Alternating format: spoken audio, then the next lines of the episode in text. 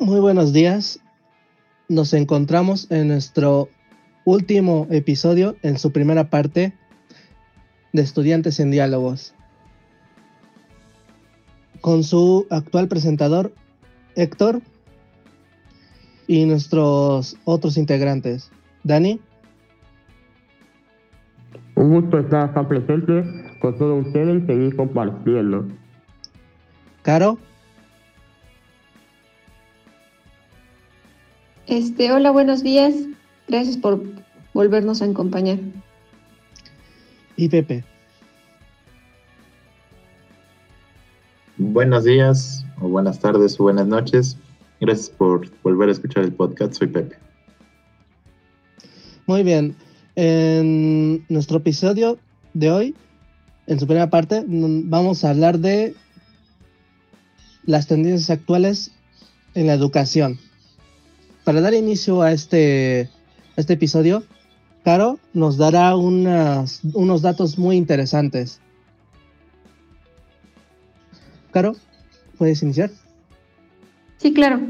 Eh, bueno, eh, los datos estadísticos de los que voy a hablar eh, se refieren un poco al impacto que ha tenido en la educación frente a esta pandemia que estamos atravesando.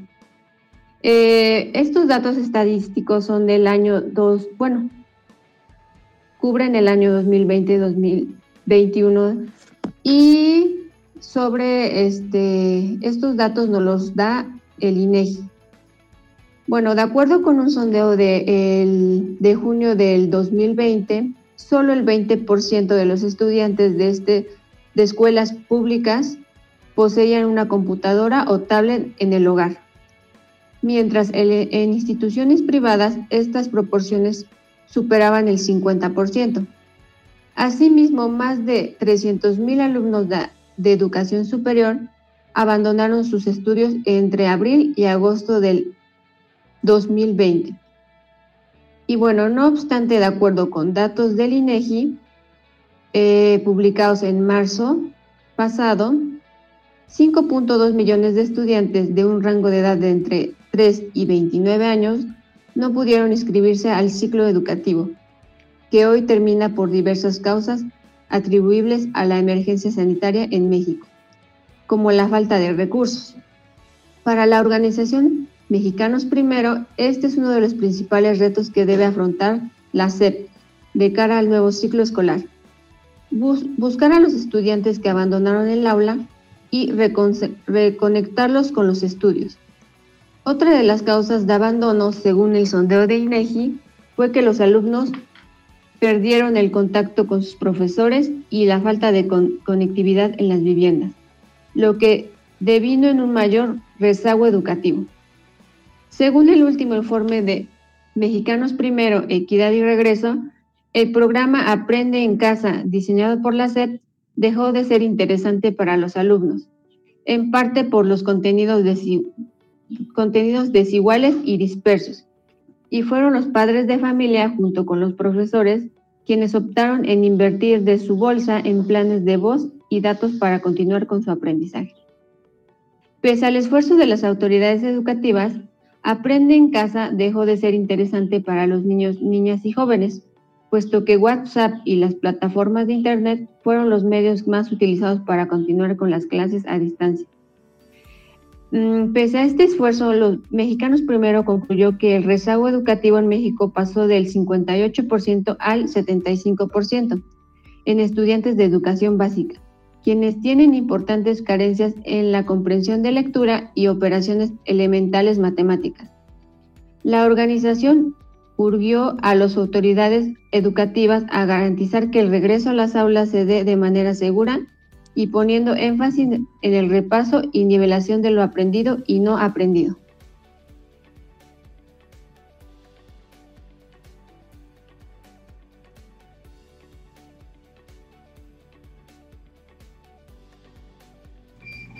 La estadística no da mucho de qué hablar, en el sentido de frasearnos quizá y voy a tomar una noticia que, que por parte de la UNESCO y la Organización de las Naciones Unidas para la educación, la ciencia y la cultura, UNESCO. Más de 146 millones de estudiantes en Latinoamérica han sido afectados por la interrupción de clases presenciales como consecuencia de COVID-19, lo cual aumenta aún más la la brecha en el desarrollo de habilidades enfocadas en las necesidades presentes y futuras del mercado laboral. Y también nos da un inicio a cómo fue ese cambio para todos los ciudadanos, para todos los que nos tocó vivir esta situación, cómo cambiamos de la noche a la mañana de pasar a un mundo presencial a un mundo a un mundo en línea, ¿no? Y fue de la noche a la mañana, ¿no? Fue como de repente se dijeron, se cancela todo, se cancela las clases presenciales y, iniciamos con esa nueva modalidad en línea, ¿no? Y fue algo, siento que desde mi experiencia fue algo difícil o algo complicado. Y también quiero frasear como la estadística marca que el 69% afirma que estaba dispuesto a, a esa nueva brecha que estaba, a, se les parecía interesante y se estaba, ellos se creían capacitados para entrar a esa nueva tecnología. Pero otro porcentaje o el porcentaje restante de 69 decía que no. Y esto nos da como inicio de que hubo personas que sí estuvieron preparados para la nueva tecnología, para esta nueva modalidad a través de la pandemia y hubo gente que literalmente la agarraron de prevenida y fue como también algo que costó trabajo y la brecha se lo planteaba igual caro, ¿no? De ahora la, la SER quienes andaban usando a los estudiantes porque muchos se, se dieron de baja, ¿no? Muchos decidieron, pues para qué sigo si no le entiendo a la clase, si no a lo mejor no, no tengo los medios, muchos no teníamos internet en casa y tuvimos que poner internet fue como un cambio muy drástico y que creo que no teníamos un plan que respaldara que dijéramos, tenemos un plan para, porque en algún momento está una pandemia, ¿no? Fue algo que lo agarró desprevenido y que movió cierta, movió muchas cosas. Y no sé, ustedes qué piensan, compañeros.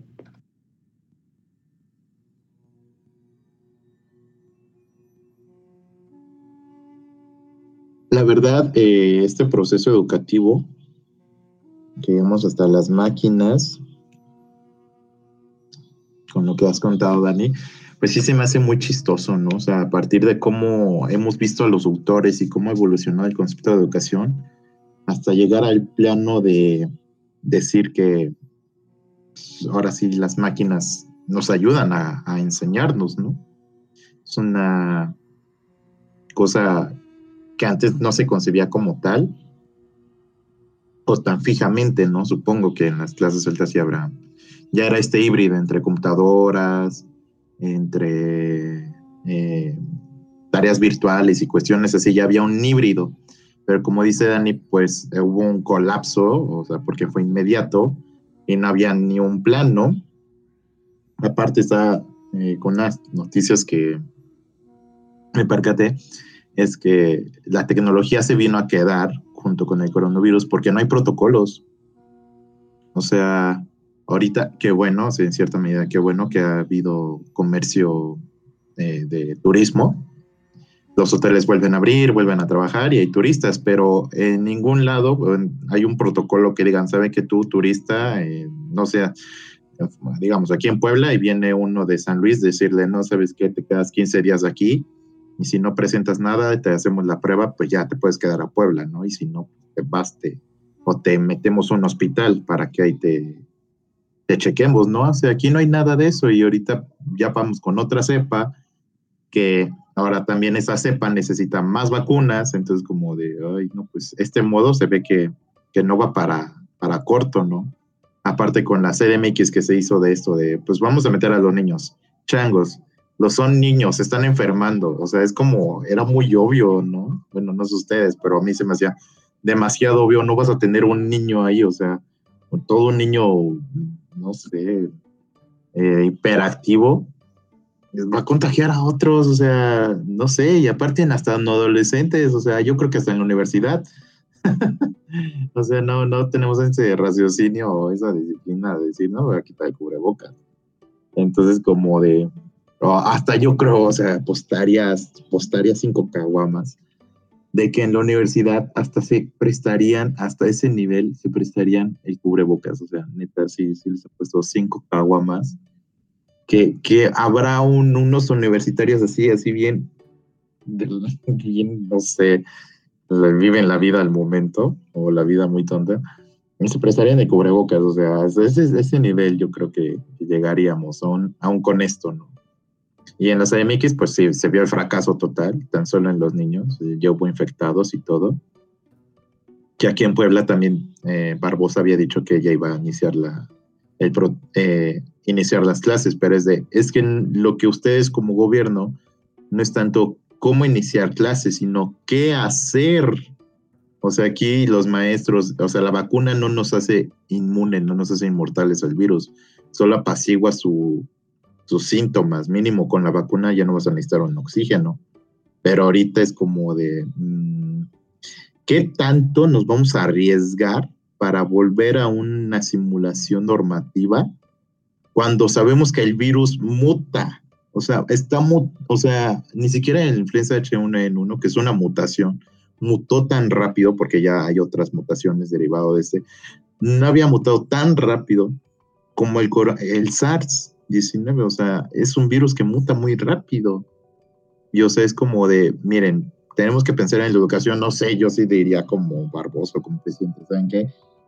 Suspendan todo durante un año y vamos a reorganizarnos, porque de plano no, o sea, la educación es un acto fallido ahorita, o sea, ahorita sí he visto grabaciones y todo eso, lo que padre que se siga ahorita y nosotros también sé que sigamos y todo, pero sí sería como prioridad darle a, a saber de que el virus no va a morir, no vamos a estar sin él, vamos a seguir con él por un buen tiempo más, yo supongo, porque pues, las variables están fuertecitas y esta cosa no deja de, mutar. Entonces, como con lo que tú decías, Dani, pues es un proceso de largo plazo, que o nosotros nos adaptamos, porque también no echarle toda la culpa al gobierno, o nosotros nos adaptamos o, nos adaptamos, ¿no? yo creo. Eh, algo que me llama la atención acerca de, también de los datos es que muchas veces hemos, hemos estado viendo que la necesidad de Internet ha estado presente a lo largo de los años. Ya iba a haber algún momento que, que las clases iban a ser virtuales. Tardo o temprano iba a pasar. Quieras o no. Así era desde, desde hace mucho tiempo. Solamente que todavía no, no, no estábamos preparados. Nuestro país no estaba preparado para eso. Lamentablemente tuvimos que ser obligados a, utilizar este medio para evitar tragedias, al fin y al cabo. es que una de las cosas que me, llama la atención es que la importancia que tiene Internet ahorita hace que ya ya sea como técnicamente hasta un, un medio necesario ya ya quitando de lado las otras cosas de comunicación, todo eso, ya se hizo muy necesario. Hasta algunos pocos critican que ya inclusive el Internet ya debería ser inclusive hasta gratuito, porque hay muchos trabajos que necesitan este tipo de cosas y no te, te quedas obsoleto y te reemplazan. Prácticamente ya. En los trabajos, actualmente en las escuelas, en busca de información, el, conseguir recursos, de explorar todo eso, necesitamos este ya, esta red social desde, desde su invención ya ha estado evolucionando de, de bueno, desde el desde, mil, desde 1969 el internet ha, evolucionado hasta este punto. ¿Ustedes qué consideran eso de que ya el internet sea tan, tan, tan, tan arraigado que pues ya sea algo así. Sí, es que es curioso, o sea, pasó a ser como el cigarro. O sea, en ocasiones, eh, una metáfora es como de, el cigarro podría ser un lujo, ¿no? Pero en ocasiones se vuelve ya una necesidad. Y es aquí igual el Internet, o sea, de repente fue un lujo, no fue como que a fuerza tuvieras que tener Internet a ser una necesidad, pero ahora adictiva, porque como ya le hemos platicado en otros podcasts, eh, luego el Internet lo ocupamos para, para mil y un tonterías, ¿no? yo creo que el Internet demuestra por qué el ser humano su estupidez es infinita, ¿no? A mí me, bueno, con lo que platicaba ayer, me recordó mucho a, a cómo se saturó Infinitus. Porque ni incluso ni esa Infinitus ni, ni ninguna red de internet estaba preparado para una pandemia y que no pudieron cumplir con tantas contrataciones de internet, ¿no? Y hubo una baja de internet bastante grande, donde no había internet en muchos lugares, donde los, la, todo lo que ellos tenían estructurado para repartir internet, pues no, no servía, no, no estaba preparado para una gran magnitud de personas que quisiera contratar su servicio, ¿no? Y fue como de más que empresarios muy millonarios no estaban ni preparados para lo que se venía y para lo que estaba aconteciendo la actualidad, ¿no? Y que fue, tuvieron, me acuerdo que los primeros meses pues no había mucho internet, era complicado, estaba muy mala señal, tenía que, hicieron como una reestructuración y hasta la fecha sigue habiendo problemas con el internet, porque realmente la tecnología sí está, pero no está cumpliendo como el parámetro para llenar toda, toda una, todo un país, ¿no? O todo un, un, país o países cero lleno de tecnología, ¿no? Y que también lo limita un poco, porque no en todos los lugares puede tener acceso a un internet, ¿no? También me planteé este caso y también hicieron plantear otras cosas como cosas hicieron para con ese tema avanzar, ¿no? ¿Cómo podemos ver la tecnología? ¿Como buena o como mala? Y dependiendo a qué punto sería buena y a qué punto sería mala, ¿no?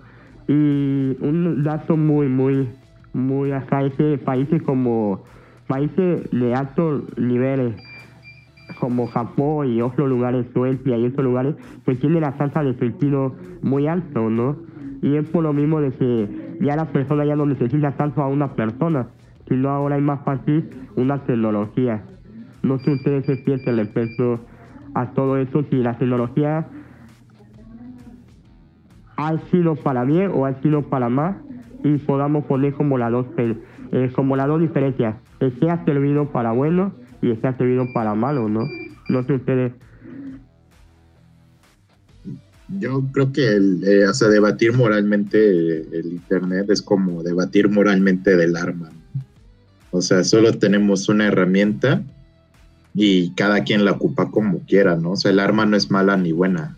Así yo entendería que pues el arma, o sea, sí puede matar a alguien, puede hacer un show, puede hacer entretenimiento, algo deportivo, pero pues ya sería la persona la que le dé hincapié, ¿no? Porque pues, si hablamos del Internet, Vamos a hablar del mercado que hay detrás de, o el mercado oscuro, no sé cómo decirlo, oscuro, profundo, eh, alterno a las vías normativas en donde consigues drogas, armas, prostitutas, o sea, lo que sea.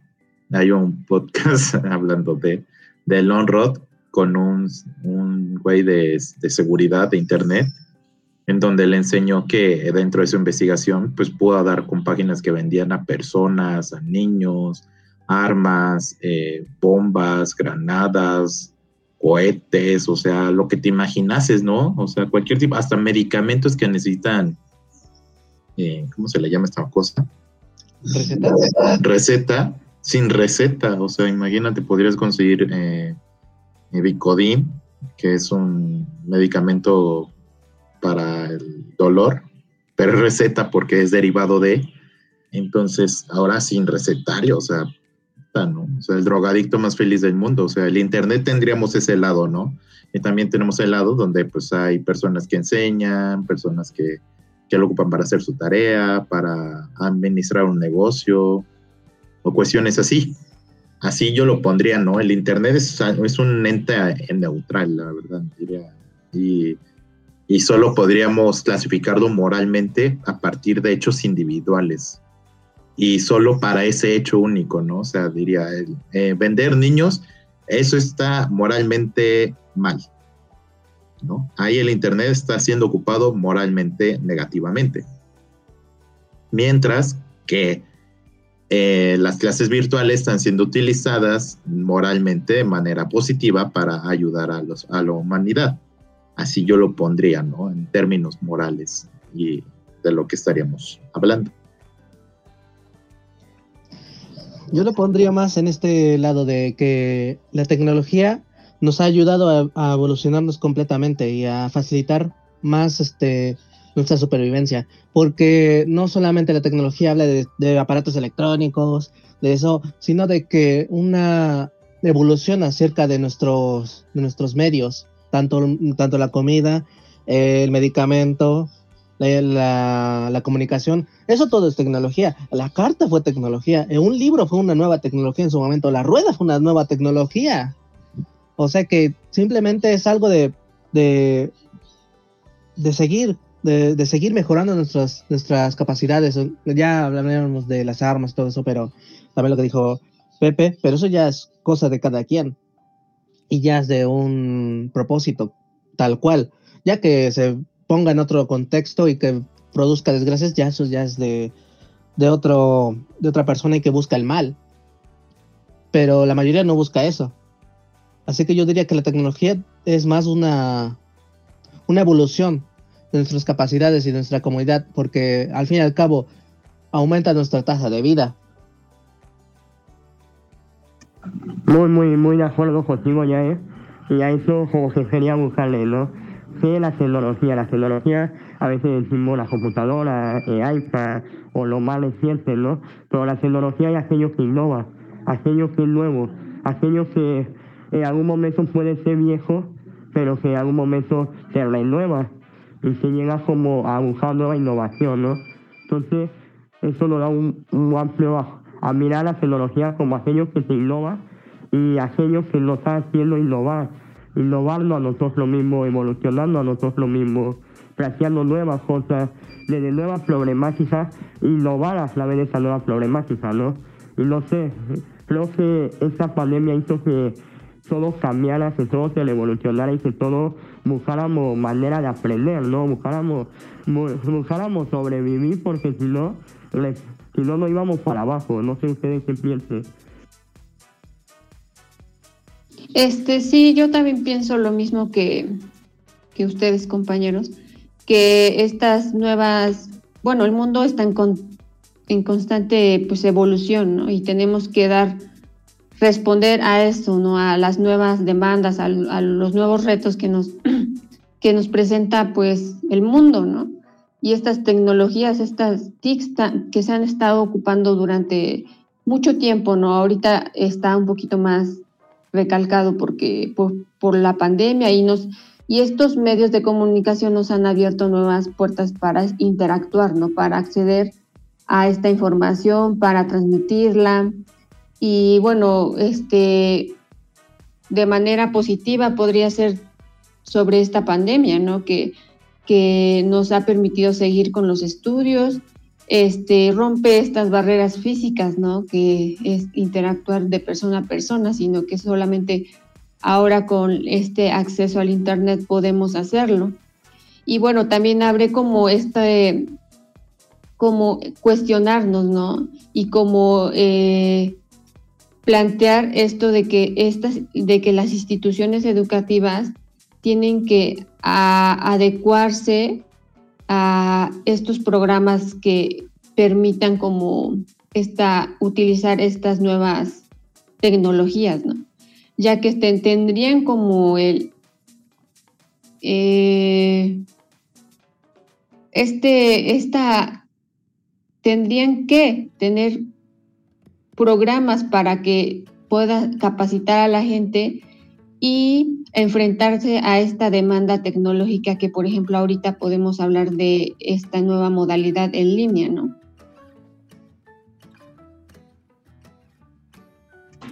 Sí, ahí sí, como eso se planteaba Carlos de actualizarlo, pienso que una de las mayores problemáticas es que muchos quieren actualizar y muchos no, ¿no? Muchos dicen prefiero quedarme con lo, con, lo yo, con lo que ya tengo tradicionalmente a través de la educación.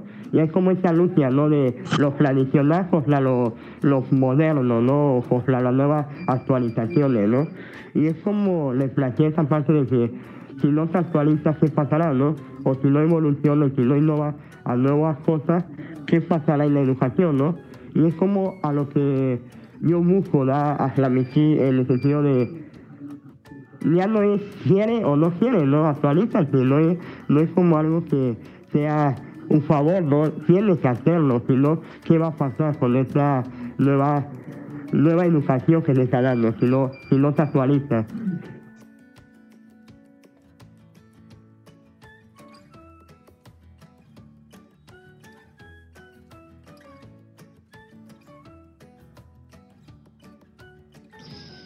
Una de las cosas que sí se tiene que tomar en cuenta es que ya las personas, bueno, las personas que consideran mala esa innovación es porque no, no conocen nada más.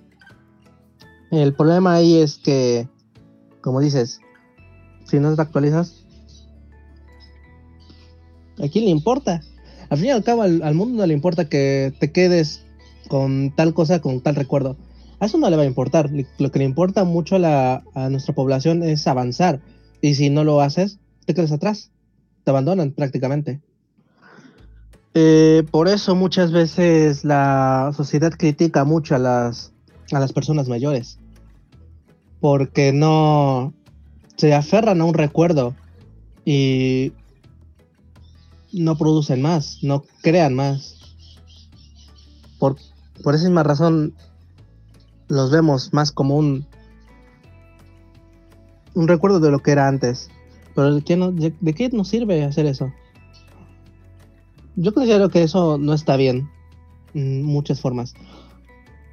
Hay que tomar, hay que recordar que lo que es, lo que estuvimos, lo que tuvimos antes y que ellos recuerdan con cariño fue el inicio.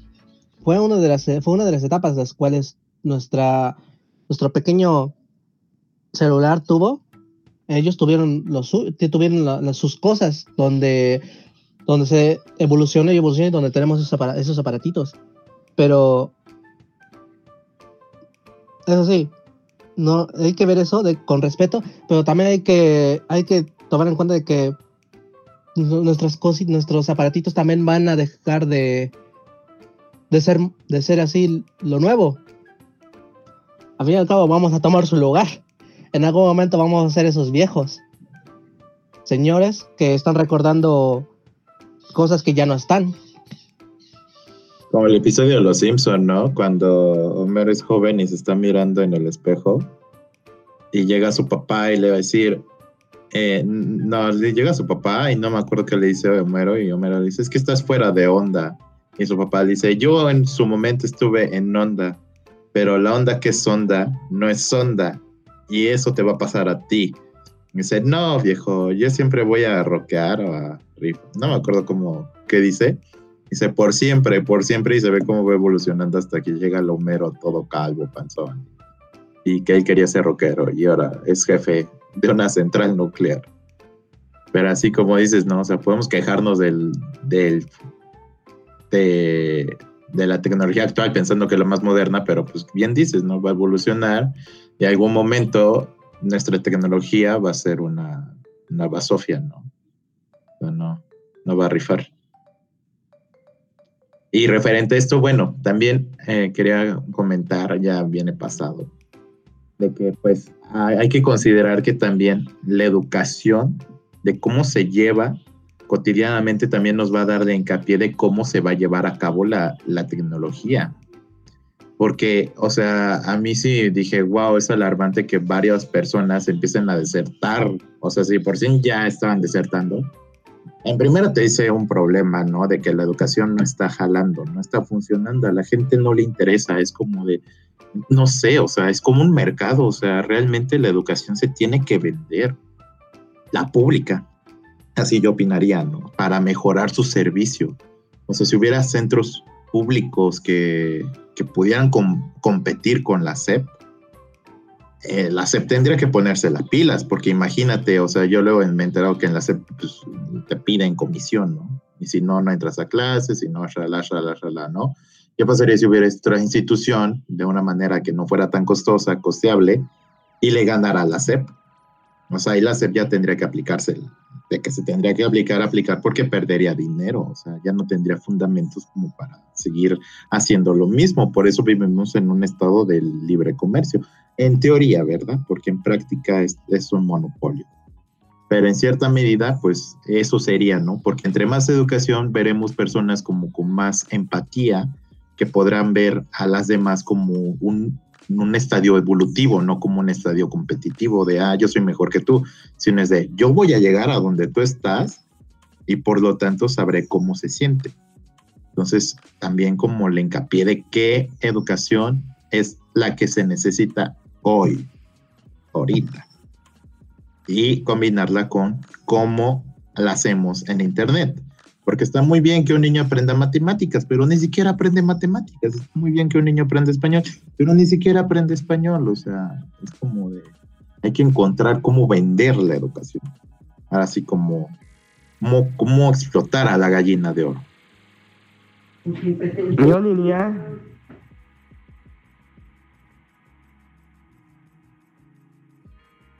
Yo diría o plantearía que la educación que se está vendiendo es la nueva tecnología, ¿no? Eh, en ese sentido, no tanto la tecnología como está una computadora, una laptop, esto, ¿no? Porque siempre que hablamos de tecnología no vamos a eso, sino la innovación al plantearnos una educación a lo que estamos viviendo, a esta pandemia, a esta circunstancia como lo hacíamos en el inicio, ¿no? No creo que se vea un final tan rápido, ¿no? Es algo que va a tardar todavía un tiempo, ¿no? Mientras se ajusta todo el gobierno, mientras se ajusta todo el mundo, porque al final de cuentas fue algo que afectó a todo el mundo y se afectó a, a países enteros y se sigue afectando.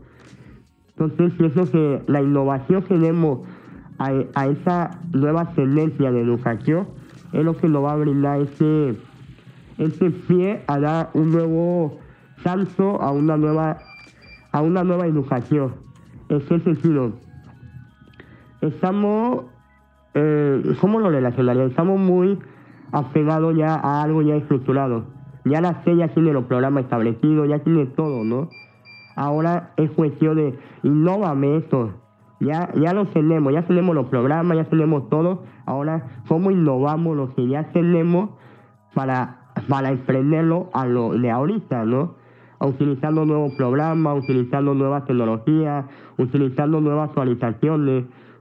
Y sinceramente se abrió el panorama muy amplio porque el día de hoy no sé si antes no conocía las aplicaciones o, o lo que me hizo darme cuenta de tanta aplicación fue eh, vivir, eh, vivir la tecnología de, a través de la educación y fue conocer muchos programas que se abren paso a, a muchas cosas, ¿no? A bibliotecas virtuales, museos virtuales, muchas cosas. Y es como reflejarme la educación, pero de una manera, en una, una mejor manera, ¿no? Y el debate siempre ha sido cómo hacemos que un estudiante quiera aprender, ¿no? Y es un, un tema que nos da mucho de qué hablar, porque cómo le digo a los jóvenes estudien, ¿no? Y cómo hacemos que una población quiera estudiar. Porque también ciertos ahí debería que haber muchos factores psicológicos, ¿no? Una cultura, una creencia, mucha... donde, donde pesa, ¿no? Y se ve atravesado las personas a través de, de un cierto concepto cultural, de una cierta situación, ¿no? Y es como desplazarlo tanto educación para padres de familias, para jóvenes, para personas mayores, no una educación nomás para los jóvenes, ¿no? Una educación para todos, para que así también estemos dispuestos a, a absorber la nueva tecnología, a absorber esa innovación y podamos innovar más al respecto a la educación, ¿no? No sé ustedes qué piensen. Dice acerca de eso de la de buscar una idea. Pero ¿qué pasa? Ya hemos hablado un poco, pero ¿qué pasa con los que no tienen recursos? Y estaban estudiando. O los que de plan, o los de que no, no tenían una idea del Internet eh, establecido. Porque hay familias a las cuales no les gusta eso. Y lo evitan como la peste. ¿Qué pasa con ellos?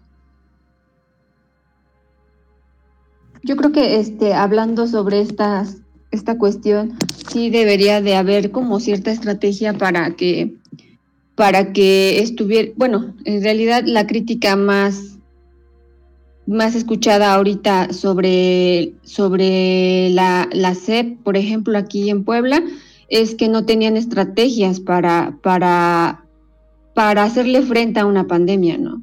De, de repente vino la pandemia y a correr, ¿no? Y a, a, solamente a ponerles trabajos a los niños en la, en la tele y, y, por ejemplo, ya en las escuelas privadas sería como un tipo de plataforma, pero en realidad no tenían estrategias para continuar con los estudios de manera que cubran las necesidades, ¿no? Responder a las necesidades de los alumnos. Creo más bien que deberían de plantearse qué estrategias tomar eh, para, para de verdad responder a las necesidades de, de los alumnos, ¿no? Del estudiante, de, que pueda cubrir con lo que se espera en ese transcurso de sus, de sus estudios, pues como para que no exista este rezago del que se hablan en las estadísticas y que este, los profesores tuvieran en realidad cómo, cómo hacerle frente a esta pandemia de acuerdo al, uso de esta tecnología y cómo se aplica. Eh, de por sí el este problema de que la gente no aprende, bueno, los estudiantes no aprenden, todo eso, eso ya estaba desde cuándo, no solamente en, en internet. ¿No recuerdan que hemos platicado acerca de, de, que las escuelas públicas de por sí tenían un problema muy fuerte acerca de que los alumnos no aprendían de la misma forma? Esto no, no, esto también lleva a que inclusive en las clases presenciales, a pesar de que estaban ahí, los niños no aprendían, o más, la mayoría aprende, pero muchos también, otros, no pueden aprender porque no, no saben, no, no, no les viene la idea. Y con eso del de que ya las clases no eran presenciales y ahora tenías que ser en la tele, solamente es otro obstáculo. Y esta vez lo empeoró más ese problema que tenían antes. Sí, de, de verdad creo que el problema de la educación no, no empieza ¿no? Desde, desde, desde ayer, ¿no? sino desde hace años desde autores que ya les tomaba esos planteamientos, ¿no? Algo está pasando en la educación, ¿qué está pasando, no? Y es paradójico en ese sentido, pues como aventándose una, a un pozo y a lo mejor que no tiene salida, ¿no? Y algo que a lo mejor nunca sabremos, ¿no? ¿Qué está pasando en la educación?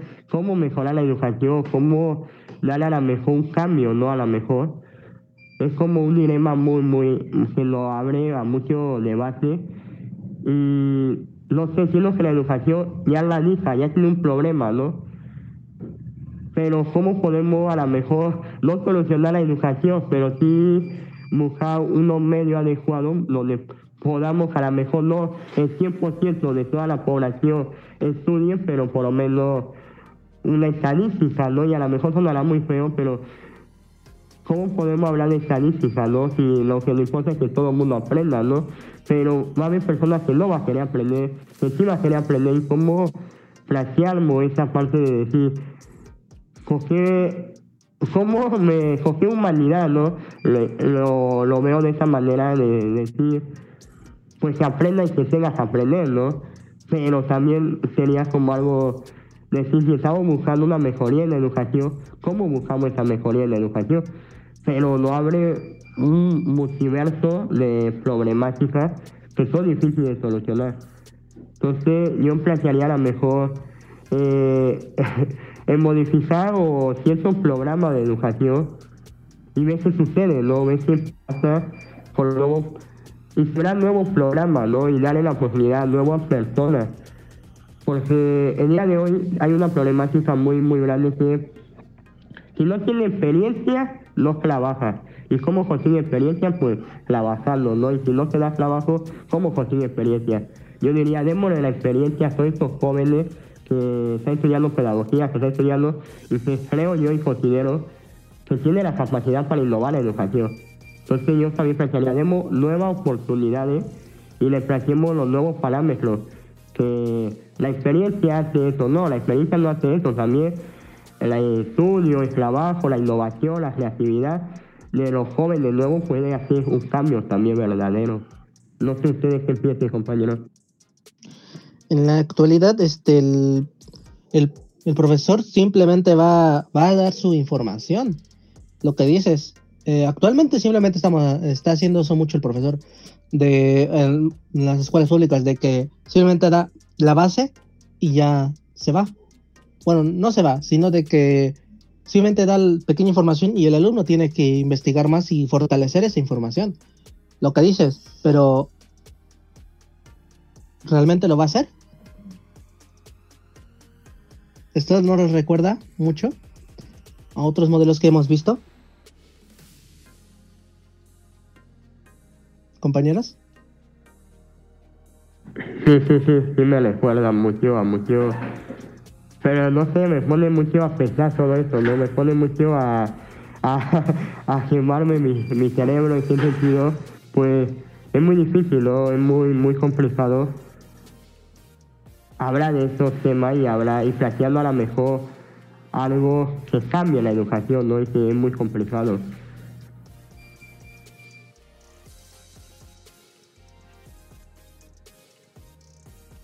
Este, bueno, sobre este tema también, si recordamos un poco sobre este modelo virtual o, del uso de las TICs, ¿no? Como por ejemplo las telesecundarias, que muchísimo antes de, esta pandemia, estas telesecundarias ya eran como muy vistas, ¿no? En, la enseñanza, en el aprendizaje, ¿no? De, de esta, de este, de, de, de estas, de este nivel este medio superior, ¿no?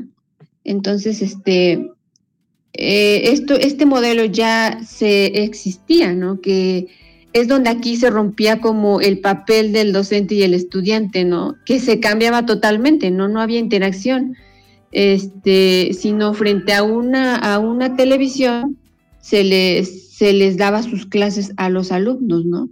Digo, esto podría ayudar mucho para, para, la, para buscar estas estrategias, ¿no? De saber qué, qué es lo que necesita, cómo es, responden los alumnos, ya se sabe, ¿no? Porque ya hubo un modelo que, que pudo haber sido como un, este, para la experiencia y, saber qué son, cuáles son las necesidades que se tienen que cubrir en el uso de estas TICs, en el aprendizaje, ¿no? Entonces creo que ya este, se puede eh, llegar un poco como al a saber qué resultados tienen este, este uso mucho antes de esta pandemia, como lo vuelvo a, plantear como las telesecundarias que fueron muy sonadas en un tiempo y que ya cubrieron como con ciertas necesidades de los alumnos. Es curioso cómo las TIC se, se están se están pareciendo bastante a, varias técnicas que utiliza Montessori, pero debe tener varias diferencias. Este, ¿me podrías decir, Pepe o Dani, cuáles son esas diferencias? Principalmente. Del modelo Montessori, ¿de eso estás hablando? Sí, hay, cierta, hay cierto parecido, pero ¿me puedes eh, explicar cuál es la diferencia? Eh, una de las principales diferencias sería eh, el fomento a la, autodidacta. Yo diría que no hay diferencia. ¿Por qué? Porque realmente no hay algo nuevo en la tecnología.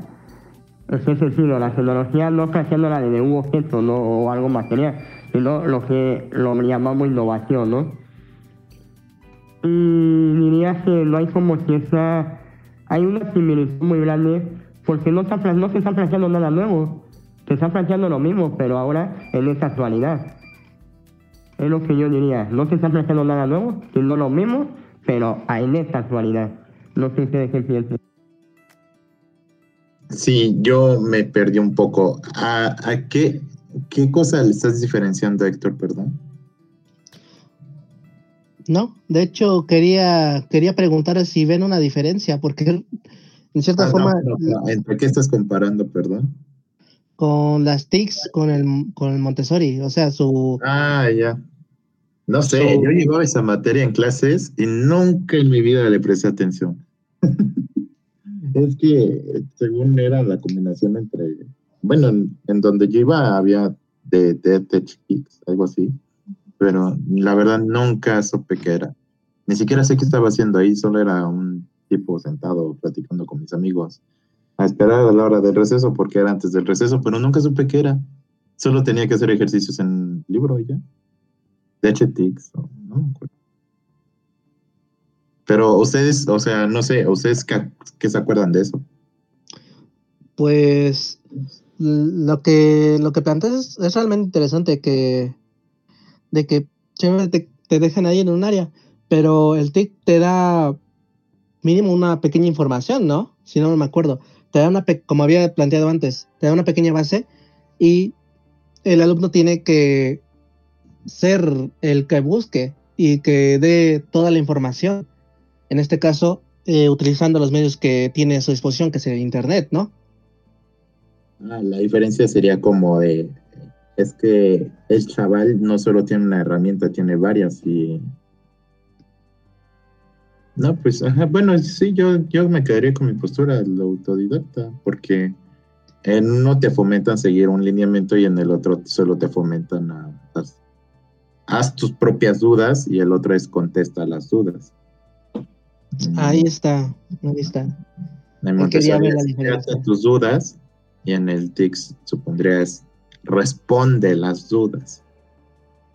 Y ahí está lo que quería buscar porque no encontraba una tal diferencia, pero gracias por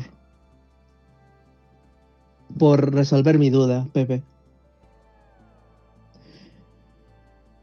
Una otra cosa que hay que mencionar es que el internet se está utilizando bastante para sacar la información con esas técnicas, ¿no? En la actualidad es lo es el medio que más utiliza el internet.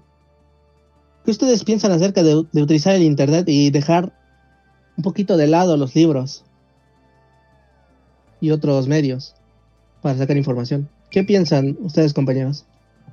Yo pienso que los libros no se han vuelto innecesarios, pero el día de hoy pues tiene más acceso a tener una biblioteca virtual, ¿no?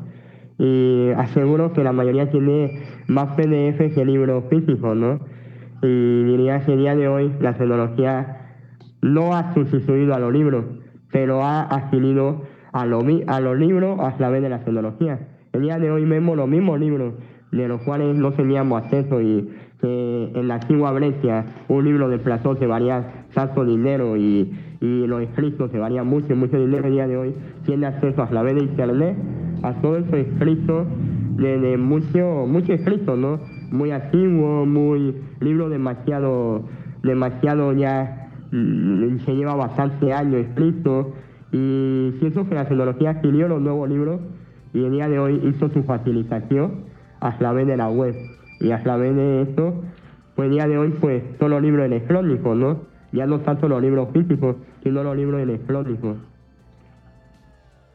Sí este bueno yo también pienso que es como tenemos como más libre acceso a a los libros eh, porque ya si tú quieres leer algún libro en específico, no tienes que ir a la biblioteca o, comprar un libro, ¿no? Puedes acceder al internet, buscar el PDF y ya está listo, Creo que este, en esa cuestión, pues sí es un poco este facilitarnos un poco más como el, el aprendizaje en esa cuestión, ¿no? de de solo buscar en internet y ya, encuentras tu libro a leerlo, ¿no?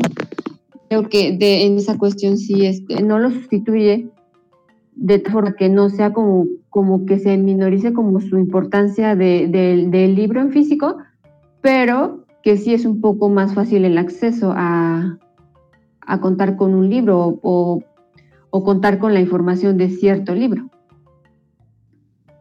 Sí, pero eh, esa facilidad de conseguir libros y conseguir mucha información, mucha, mucha. Recordemos que en Internet es bastante vasto, pero eso te deja expuesto a también a información que realmente no está correcta fundada. Una de las cosas que más hemos visto acerca de esto de, de la, del Internet es que, te, o que muchas veces criticaban en las escuelas es que el Internet te desinformaba también. Te, te cegaba, te decía otras cosas y prácticamente satanizaban el internet cuando yo estaba en la primaria o la secundaria. Esos momentos donde tal página no está bien, tal cosa, porque no, no, no, no tiene información establecida, todo eso. Eh, ¿Qué piensan de eso? De que también el internet también nos desinforma. ¿Queremos o no? Nos va a desinformar porque hay más facilidad de que charlatanes den den posturas que no tengan sustento. Pepe, ¿tienes, ¿tienes alguna opinión? ¿O Dani? Mi opinión diría que, bueno, ha sido una asociación que me ha gustado mucho, siempre imaginé, que ha sido no, no busque un intermediario, ¿no? A lo mejor para llegar a un conocimiento, sino busca realmente fuente. En ese sentido, por día de hoy hay muchas páginas como Academy, Academy Gobre y Cielo se llama otra página de artículos, eh, también hay otra página y que publica artículos que son muy, muy, muy, entre comillas, pues avalados, ¿no? Y que lleva una cierta metodología para que intelectúa. El problema es día de los jóvenes pues tiene la, la información más fácil, ¿no? Y es una problemática donde la, el Internet hizo la vida más fácil. Y como hizo la vida más fácil, ahora ya no nos da flojera leer, nos da flojera solamente vemos, leemos lo importante, lo copiamos y lo pegamos. También una problemática, ¿no? El problema es que no existe en la fuente, porque Internet se da muchas fuentes confiables. Se da libros, libros muy confiables y hay muchas bibliotecas virtuales. Hay una biblioteca que se llama Biblioteca Veracruzana, que biblioteca muy, muy grande donde publica muchos libros y sobra si no y hay fácil igual de eso. El problema de la lista es que como queremos la información muy fácil y si no la obtenemos y no estamos, porque Internet no se facilita nada, se facilita los libros, pero eso no quiere decir que se va a facilitar el trabajo como tal. Sino tú tienes que seguir leyendo, tú tienes que seguir buscando la información, qué es lo que se sirve, qué no es lo que se sirve. Y como queremos fácil las cosas en el sentido de Wikipedia, otra fuente muy confiable, hijo de Bango y todo eso, pues son información muy fácil, ¿no? Porque rápido se lo da, pero no, no sabemos si realmente es confiable, ¿no? Y yo creo que la problemática existe es que queremos las cosas tan fácil, que se nos hace más fácil encontrar las primeras fuentes, a través de ahí, y ya de ahí ya no buscar más, ¿no? Creo que también sería una problemática que podría dar pie a, darnos cuenta de esa parte, ¿no? Te voy a contestar con eso, con otra cosa que va a ser, a un poco mal. Pero eh, hubo, un, hubo en un momento eh, un, un experimento en que Lisa Holst hizo un hizo un artículo en, en, el de, en el que estaba el mito ustedes escucharon un mito de que el, de que la, una persona se come 10 arañas mientras duerme, ¿no? Eso lo hizo para, para demostrar la facilidad que circulan las noticias falsas en, en redes en su momento, en, en, el que lo hizo fue en correos electrónicos. Además de que no solamente llega a eso, sino de que en, en, este, en 1998, este, el médico Andrew Wakerfield y creó un artículo en el cual ponía que las vacunas antivíricas producían autismo. En 1998.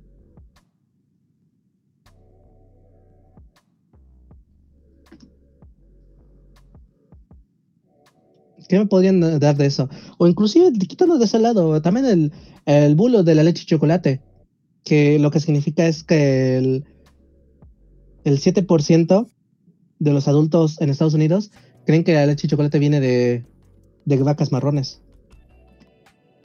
A ese grado llega la desinformación. Es que la desinformación se ha dado mucho, ¿no?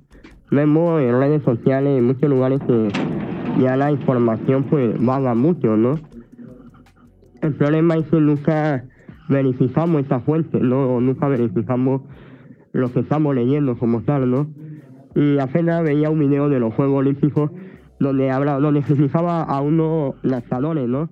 Pero eso no son ni de los Juegos Olímpicos, pero subieron este video para desprestigiar a esa persona, ¿no? es como estamos, van a la información tan rápidamente en estas nuevas redes sociales que no nos damos a la tarea de comprobar realmente si son fiables, ¿no? O si son buenas. Y también el acceso que todo el mundo tiene a la tecnología, pues es plateando qué está leyendo y qué no está verificando bien, ¿no? Porque la tecnología todo el mundo tiene acceso, ¿no? Hasta llamarle, hasta de todo tipo tiene acceso a las nuevas tecnologías, ¿no? Entonces, es plateando a lo mejor qué estamos leyendo, ¿no? ¿Qué estamos viendo? Este, yo me quedaría un poco más con la, esta analogía que, Pepe nos compartió de, la, del arma, ¿no? Del cuchillo. Yo creo que ya más bien tiene que ser como, como de uno mismo, ¿no? De, del estudiante, saber si, si quiere utilizar esta, esta, esta tecnología o redes o lo que sea de manera positiva o negativa, de acuerdo a su cultura, ¿no? creo que también tiene mucho que ver que eh, en la postura en la que tú, tú utilizas estas TICs, ¿no? Porque si tú, pues, de plano quieres irte a buscar así como en el mercado negro, pues obviamente te vas a encontrar cosas que, pues, de acuerdo a lo que tú estás buscando, ¿no? Creo que esto ya depende más bien de la persona que utiliza estas TICs y de lo que quiere quiere encontrar, buscar y cómo, para qué utilizar esa información. ¿no? Entonces yo creo que yo me quedaría más con, con esta analogía de Pepe que nos compartió, de acuerdo a que no hay manera positiva ni negativa para utilizarla, sino que tú mismo, con tu cultura, con tus valores, con tú mismo vas a saber cómo utilizar. Y bueno, sin dejar este y recalcar que existen muchas, muchas fuentes confiables como Google Academy que, que te da información que de verdad son este, confiables y que no solamente te vas como al, a lo fácil, ¿no? que es un poquito más de trabajo, pero es una información confiable. Sí, y aparte en esta época, algo que nos va categorizar mucho es la desconfianza. O sea, bueno, no la desconfianza, sino la activación de un, de un esquema cognitivo para comparar información que tenemos con la información que va a entrar. Porque con esto también retomo, ¿no? Lo del virus. Eh, ¿Cuántas noticias fake salieron y cuántas personas pudieron asimilarlo o cuántas personas pudieron compararlo, ¿no? Unas cosas es decir, ah, sí es cierto, y otra cosa es de, esto no me, esto no me, no me, como que no creo que sea cierto, ¿no? O sea, hay que investigar hasta que, saber hasta qué punto sí es cierto. Entonces, eso también, ¿no? La validación de la información, yo creo que eso siempre ha estado, ahorita nada más es como de multitudes, es una información de, de datos inmensa, porque hasta nosotros mismos, también como lo vimos en autores anteriores, reafirmamos nuestra identidad con nuestra información. Y a partir de ahí, cuando alguien se nos presente, pues vamos a validar su información a partir de nuestras creencias en esa persona. Si de repente yo soy un racista y me llega una persona de color y me dice esta persona de color confía en mí, yo por mis creencias le voy a decir no sácate a volar, ¿no?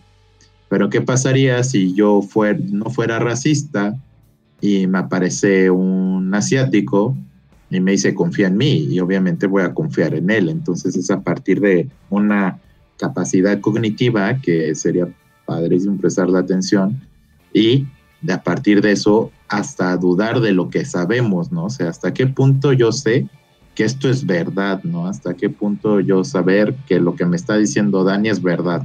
¿Qué tal se me está floreando? O sea, hasta qué punto podemos llegar a decir, esta es mi creencia y esto yo lo valido, ¿no? como algunos, no sé, religiosos que digas, ¿tú crees en Dios? Sí, ¿por qué? Porque creo. Ah, es la, o sea, yo creo que es la respuesta más ad hoc a cualquier tipo de creencia, ¿no? O sea, porque yo creo. Porque estás diciendo que tienes un límite cognitivo que todo ser racional o podría pecar diciendo animal, cualquier ser vivo, tiene un límite cognitivo en donde nada más podemos llegar a la frase de porque yo creo. Ya dudar de nuestras creencias es como ahorita lo que hacemos con Internet. Hay que dudar de nuestras creencias y de dónde obtenemos nuestras creencias. También en esto, en la educación, sería, hay que dudar del docente y de su, de su material y de la información que trae ahorita virtual para ponerle en duda igual en el mundo virtual. Yo recuerdo que en antropología una doña era muy buena, es una buena maestra, pero nos hablaba de un autor y un amigo me dijo, oye, es que está equivocando. Pero como todos le tenemos como miedo a esa maestra, nadie, nadie le decía nada, ¿no? Y, mi amigo sí le dijo, oiga, ¿sabe qué? Se está equivocando porque este autor es autor. Pero se lo dijo en privado, ¿no? Pero desde ahí dije, sí, hay que dudar hasta de los que nos enseñan y de qué es lo que nos enseñan, porque sí, realmente vi, ella se veía muy, muy confiada con lo que estaba diciendo, él me dijo que no, me enseñó el capítulo, me enseñó el libro del autor y me dijo las palabras que ella citó, pero era de otro autor. O sea, dije, wow, la maestra se acordó de esta cita, pero nada más se equivocó de autor, a mí llega a pasar también, ¿no? Pero ella como maestra no los estaba validando como una verdad, Igual ahorita el internet, luego no, por, no sé, youtubers, influencers o cosas así, instituto, gobierno, lo validamos como una verdad. Pero siempre hay que tener un hasta quieto y decir, no, hasta aquí es tu verdad. Y hasta acá es mi duda acerca de tu verdad. Y aparte de ahí, como un buen Descartes, hay que dudar de nuestra duda para validar la información porque qué tal si yo dudo de las vacunas y yo creo que las vacunas son malas, no.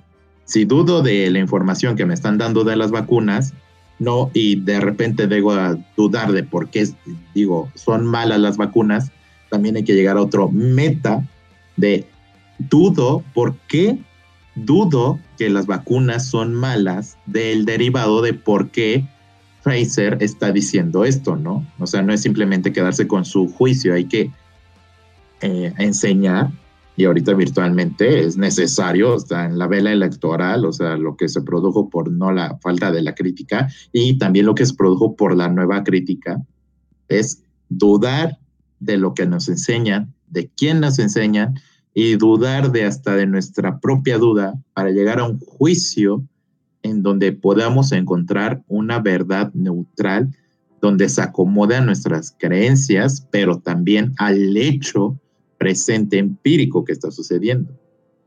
Entonces, referente a eso es, así yo lo pondría, en el mundo virtual hay que dudar. Ahí está donde quería que llegaran ustedes. Pepe, Dani y Caro, ahí es donde quería llegar. Eh, la información que dije acerca de la vacuna de la triple ibérica, eh, del, del, autismo, todo eso, este, inició por esa persona, pero fue por motivos egoístas, porque eh, varias empresas les había, lo habían contratado para crear artículos falsos, falsos para desacreditar la vacuna y su seguridad. Desgraciadamente este caso no se quedó así y se popularizó tanto que no, acuerdo, no me acuerdo muy bien si llegó hasta las noticias en su momento o en periódico y creó tanto daño ese artículo que hasta se descontextualizó y llegó a no solamente las la, la, función de la triple médica, sino que tal vez, la, tal vez este, el compuesto que tenía para conservar los virus era el problema, no su fórmula para contrarrestar el virus o los tres virus que tenía. Al final, este caso llegó al punto de que, en general, las personas, las que son antivacunas, creían que todas las vacunas es el problema, no solamente ese, esa única. Y hasta el día de hoy se mantiene. Ese es el problema. Ese fue el problema. No fue cosa de que el internet todo eso, sino fue culpa de que se, se llevó a todo.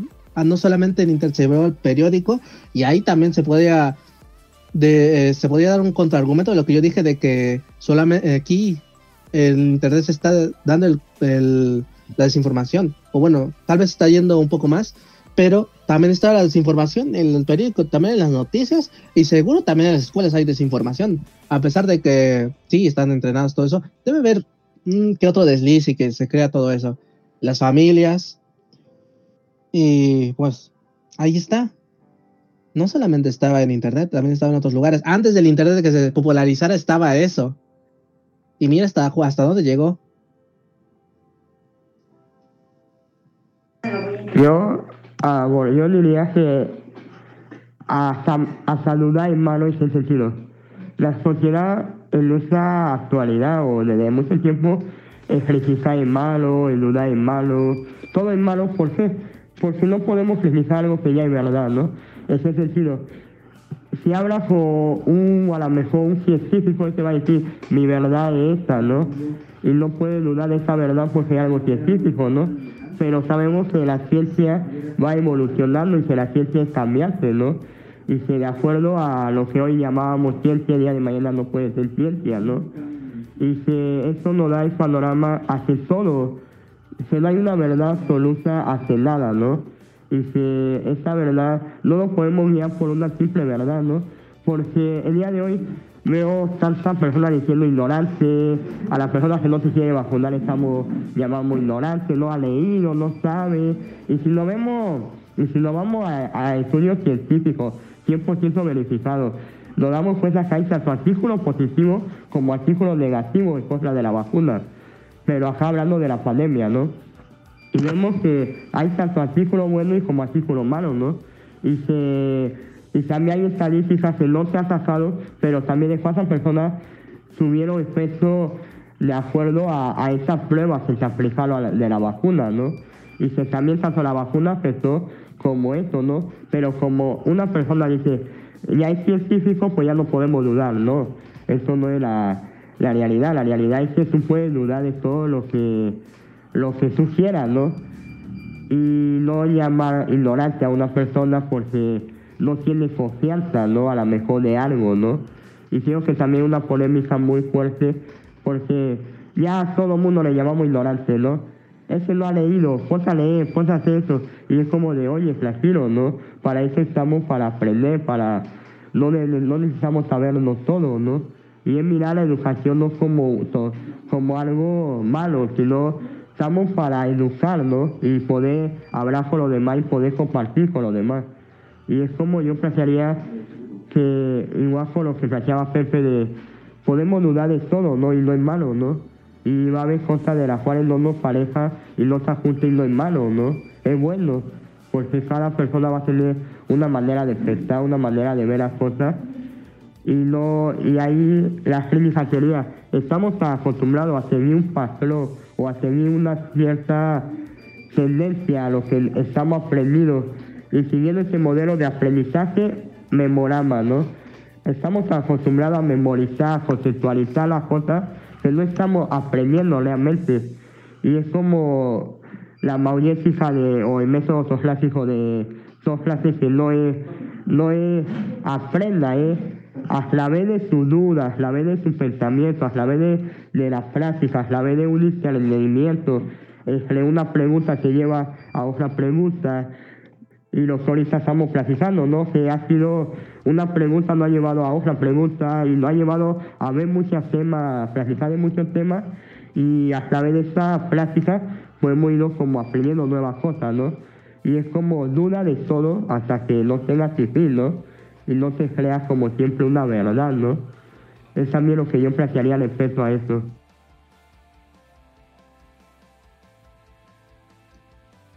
También como directiva es, eh, hemos aportado una crítica, ¿no? Hacia lo que ha sucedido eh, dentro de nuestra perspectiva anidada con la de los autores.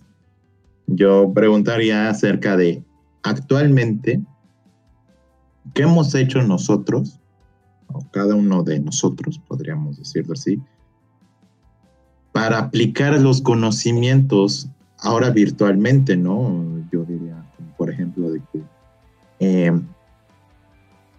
ahorita, pues, teniendo un poquito más alejamiento de la escuela, pues en ocasiones me da tiempo para hacer otras cosas o, o cuando me llego a estresar, eh, sí, puedo cambiar mi, mi perspectiva, ¿no? O sea, por ejemplo, en clases, luego ya me desespero y lo que hacía en la escuela era dormirme, ¿no? Y ya valía chetos.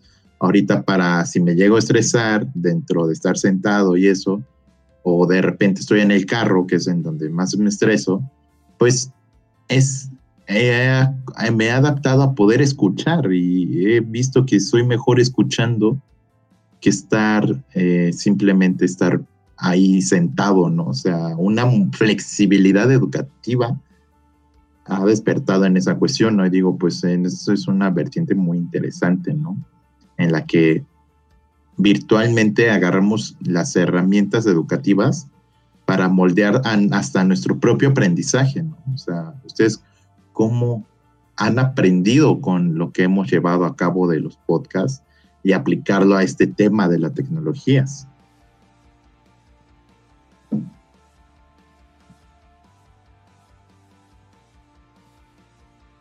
Este, bueno, yo pienso que sobre esta cuestión, este, pues sí, hemos tenido como un proceso de adaptación hacia estos, esta modalidad, ¿no?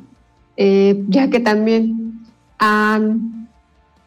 nuestros sentidos han tenido que adaptarse a para poder como que captar esta la información, no sé, el aprendizaje, lo que queremos saber, lo que tomamos, lo, lo que no. Entonces yo creo que estamos en un proceso de adaptación, tanto como nosotros, como la, la como la educación eh, ante esta pandemia. ¿no? Yo creo que, que, que si bien, por ejemplo, yo no era tan auditiva, tan, pues en, en, en estas clases, tiendes a adaptarte a esto, ¿no? Y, a, para poder sobrevivir, ¿no? Porque igual es, como esta adaptación, ¿no? O sea, para poder sobrevivir ante esta situación de la pandemia y bueno, retomar como tus, tus estudios de, eh, en esta modalidad, ¿no? Porque, por ejemplo, yo no soy, yo soy más de interacción de persona a persona, pero pues me he adaptado a este medio, ¿no? Y, y hay sus, sus pros y sus contras, ¿no? Este, pero pues creo que e, esa, esa, esa función tenemos ahorita, creo yo, lo veo de esa manera, como este proceso de adaptación de todos los medios, ¿no? De tanto como nosotros, como, como en la enseñanza, como para la pandemia y todos estos retos que hemos tenido últimamente. Bueno, este caso, la cuarentena, pues nos ha nos ha ayudado también a, darnos cuenta que en algún momento tendría que pasar lo de, creo que del internet, que era otro método para dar clases. Ahora tenemos otra herramienta para usarlo en momentos de crisis. Y con esta experiencia, en futuras, en futuras generaciones, inclusive se podría evolucionar esto y mejorar. Actualmente, bueno, en, en su inicio de la cuarentena fue un golpe tremendo pero ya con el tiempo nos hemos, nos hemos ido adaptando. Y en un futuro, como dije anteriormente, va a evolucionar mejor. En algún momento va a haber clases o algunas materias para que haya simplemente clases virtuales o en un momento cuando el profesor no esté dispuesto, pero no esté dispuesto a pues, llegar por una situación o que o hacer algo por ahí, puede dar una clase así. Si es que hay algún momento, puede ser algo bueno o malo, se puede contextualizar eso y llegar a problemas. Llegará a problemas en su futuro, pero también va a haber soluciones. pero esto me, me, me, da otro, otro argumento de que pues, nosotros los seres humanos somos altamente adaptativos, no solamente en ambiente, sino en este, en este contexto de la educación. A mí me gustaría eh, preguntarle algo a Caro. Y quería preguntarle, ¿tú cómo sientes a tu hija a través de esa educación? ¿Cómo viste ese cambio a través de tu hija a esa nueva modalidad? ¿O si ya estaba familiarizada con la tecnología? ¿O cómo la viste? ¿Tú cómo viviste esa etapa con tu hija? Me gustaría saber un poco ahí para poder le plantearon nuevas cosas, ¿no? Y tú que eres madre y que pudiste ver a lo mejor ese cambio a través de tu hija, lo pudiera planificar un poquito más también.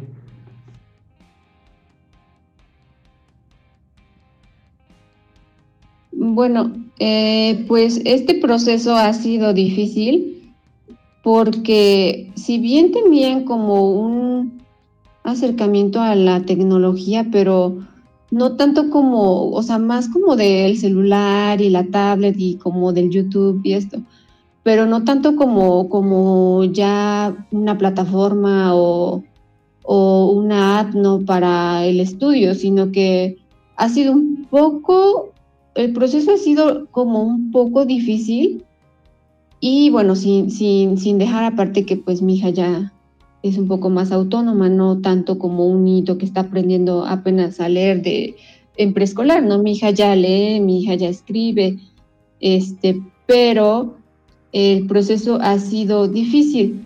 Eh, pienso también, de acuerdo a mi experiencia con mi hija, que, es muy importante en la edad, en los primeros años de escuela, la interacción de persona a persona. Y creo que por eso el gobierno ahorita eh, tiene mucho interés en este regreso, ¿no? Porque, eh, porque el rezago que han tenido es los niños que apenas comienzan en el preescolar o que, o que en, los, años primeros, bueno, en los primeros años de primaria, es muy importante esta interacción para desarrollar ciertas capacidades de, que los niños necesitan desarrollar en esa etapa. Entonces creo que, que, que, es muy importante el regreso a clases y creo que por eso este, ha sido como ahorita el foco de atención, ¿no? Que dicen que aunque el presidente, que aunque llueve, truene o relampague, va a haber clases presenciales, porque pues lo hemos visto con muchos autores, ¿no? Que es, es muy importante los primeros años de los niños para desarrollar ciertas capacidades. Entonces creo que, que sí es muy importante esta interacción de persona a persona, de acuerdo también a mi experiencia que con mi hija, ¿no? Que yo he vivido. Wow, wow, wow, me pareció muy, muy, muy interesante esa frase. Y yo ah, ah, diría, ¿no? una educación individual, ¿no? Estamos creando una educación individual y no creando una educación colectiva, ¿no? Y se puede provocar ciertos problemas, porque el día de hoy en los trabajos, en otros lugares, en, en otra, la sociedad está pidiendo una sociedad colectiva, ¿no? Una sociedad que trabaje en conjunto y que no haya cierta... Y si partimos de algo individual, como va a haber muchas personas que se frustren a trabajar en equipo o así, ¿no? Entonces también creo que es de suma importancia planteando qué puede suceder y la importancia también de, un vínculo social con lo, lo demás, ¿no? Sí, cada, cada uno nos tuvimos que adaptar según nuestras necesidades, ¿no? O sea, claro que necesitaba estar más presencial. Yo con, cuando dijiste esto me remitía de mi problema de que yo en presentaciones empecé a descubrir que me gustaba más a, eh, experimentar, ¿no? Hacer cosas raras. Y pues en internet así como que me costó la vida entera, ¿no? O sea, ingeniarme algo para que enseñara a alguien. Sí, sí me costó la vida entera a, través de la compu. No, sé cómo. Y presencial era como, yo me divertía muchísimo presencialmente en las, en las presentaciones aunque algunas no salían bien, otras salían más o menos, otras sí, sí, sí salieron. aún así me divertía mucho, entonces actualmente sí es como una adaptación hasta eso, a mí me encanta hacer presentaciones y enseñar con cosas raras, eh, con cosas que no estén tan ad hoc, pero pues así uno se tiene que adaptar a internet. Bueno, pues eh, como hemos visto, esto de la tecnología ha sido un camino que va totalmente enlazado, no sé ustedes qué opinen, enlazado con respecto a la educación, ¿no? O sea, la educación y la tecnología no son, no son entes aislados, son cosas que van de la mano y que van hacia evolucionando de cierta manera, como diría Skinner, a al aprendizaje individual, ¿no? O sea, cada actor, cada autor, cada inventor se ajusta a la tecnología y pum, hace algo con ella, pero a partir de lo que sabe, de qué es capaz de hacer, y a partir de eso desarrolla una idea, ¿no? Eh, yo lo vería así como en los podcasts, eh, Ricardo Slobo, Rosarín, Franco Escamilla. Franco Escamilla se me hace como el ejemplo tangible de lo que les digo, de que la tecnología y la educación van de la mano. Franco Escamilla, un señor que ya ronda creo que los 40 años y ahorita es de los, es de los estándares o de modelos de cómicos que no solo tiene comedia, sino tiene escuelas, ayuda además, o sea, tiene chamba con músicos, no me acuerdo, tiene como cuatro áreas de trabajo, no solo es un comediante musical, sino que aparte está ayudando a otros a, desarrollar su, su carrera, pero a cambio de que una monetización, ¿no? Pero se ha ido ajustando a la escala evolutiva del Internet. Y hay algunos que la entrevistan y dicen, ¿cómo te va con esto? ¿No? dices que antes uno no podía decir muchas groserías, ahora sí se ofenden y shala, shala, ¿no? Pero es de los ejemplos que les, les aconsejo ver la entrevista que tiene con Rosarín y dice, Franco Escamilla es humillado por Rosarín, creo que así se llama, y es un güey de 38 hablando con un güey de 40. Eh, muy, muy chida la plática, la verdad, y es un ejemplo de esto, ¿no? De, de empíricamente y tangible de cómo la tecnología va de mano de la educación porque es tu límite. Y no es que tu límite sea ser lo más alto, no es tu límite, o sea, ay, perdón, o sea, neta, todos tenemos un límite, ya está ahí, y no es que sea malo, es que sigamos evolucionando y reconozcamos nuestros límites, y eso nos va ayudando a la tecnología también. Entonces, por eso lo ponía, ¿no? De un comediante que inició tocando guitarra en camiones a ser uno de los grandes exponentes de la comedia mexicana y ya está mundial, porque ya ha llegado a Japón, Europa, Estados Unidos, Italia. O sea, ya podría categorizarse un comediante de, una categoría alta. Entonces, para yo para ir cerrando dentro de mi perspectiva, dentro de la educación y la, y tecnología es que van de la mano, son, son hermanos, hermanas, familia. La educación y la y la educación y la tecnología van avanzando eh, recíprocamente. ¿Cuál sería de ustedes como la opinión de lo que hemos aprendido a partir de aquí para ir cerrando este maravilloso podcast? Este, yo, en mi opinión, sí, la, la educación y la tecnología son complementos. No podemos inclinarnos como en una sola, sino que la, la o sea, las la educación va de la mano con, la tecnología como complemento para tener una buena aprendizaje, ¿no? Para, para que esté completo nuestro aprendizaje. Ese sería mi, mi comentario. El mío sería que, pues, todo, todo el tiempo vamos a fabricar nuevo, nuevas herramientas para la, educación. Eso se traduce en tecnología. Siempre va a estar adaptándose. En su momento, eh, con los diferentes autores, ellos crearon nuevas, nuevas estrategias, nuevas tecnologías para, la educación desde su punto de vista. Actualmente también se está haciendo lo mismo con esto del Internet en, un futuro también vamos a crear nuevas tecnologías. Así que pues yo diría que no es malo que haya nuevos métodos. Se tendrá que evolucionar y desarrollar de diferentes maneras.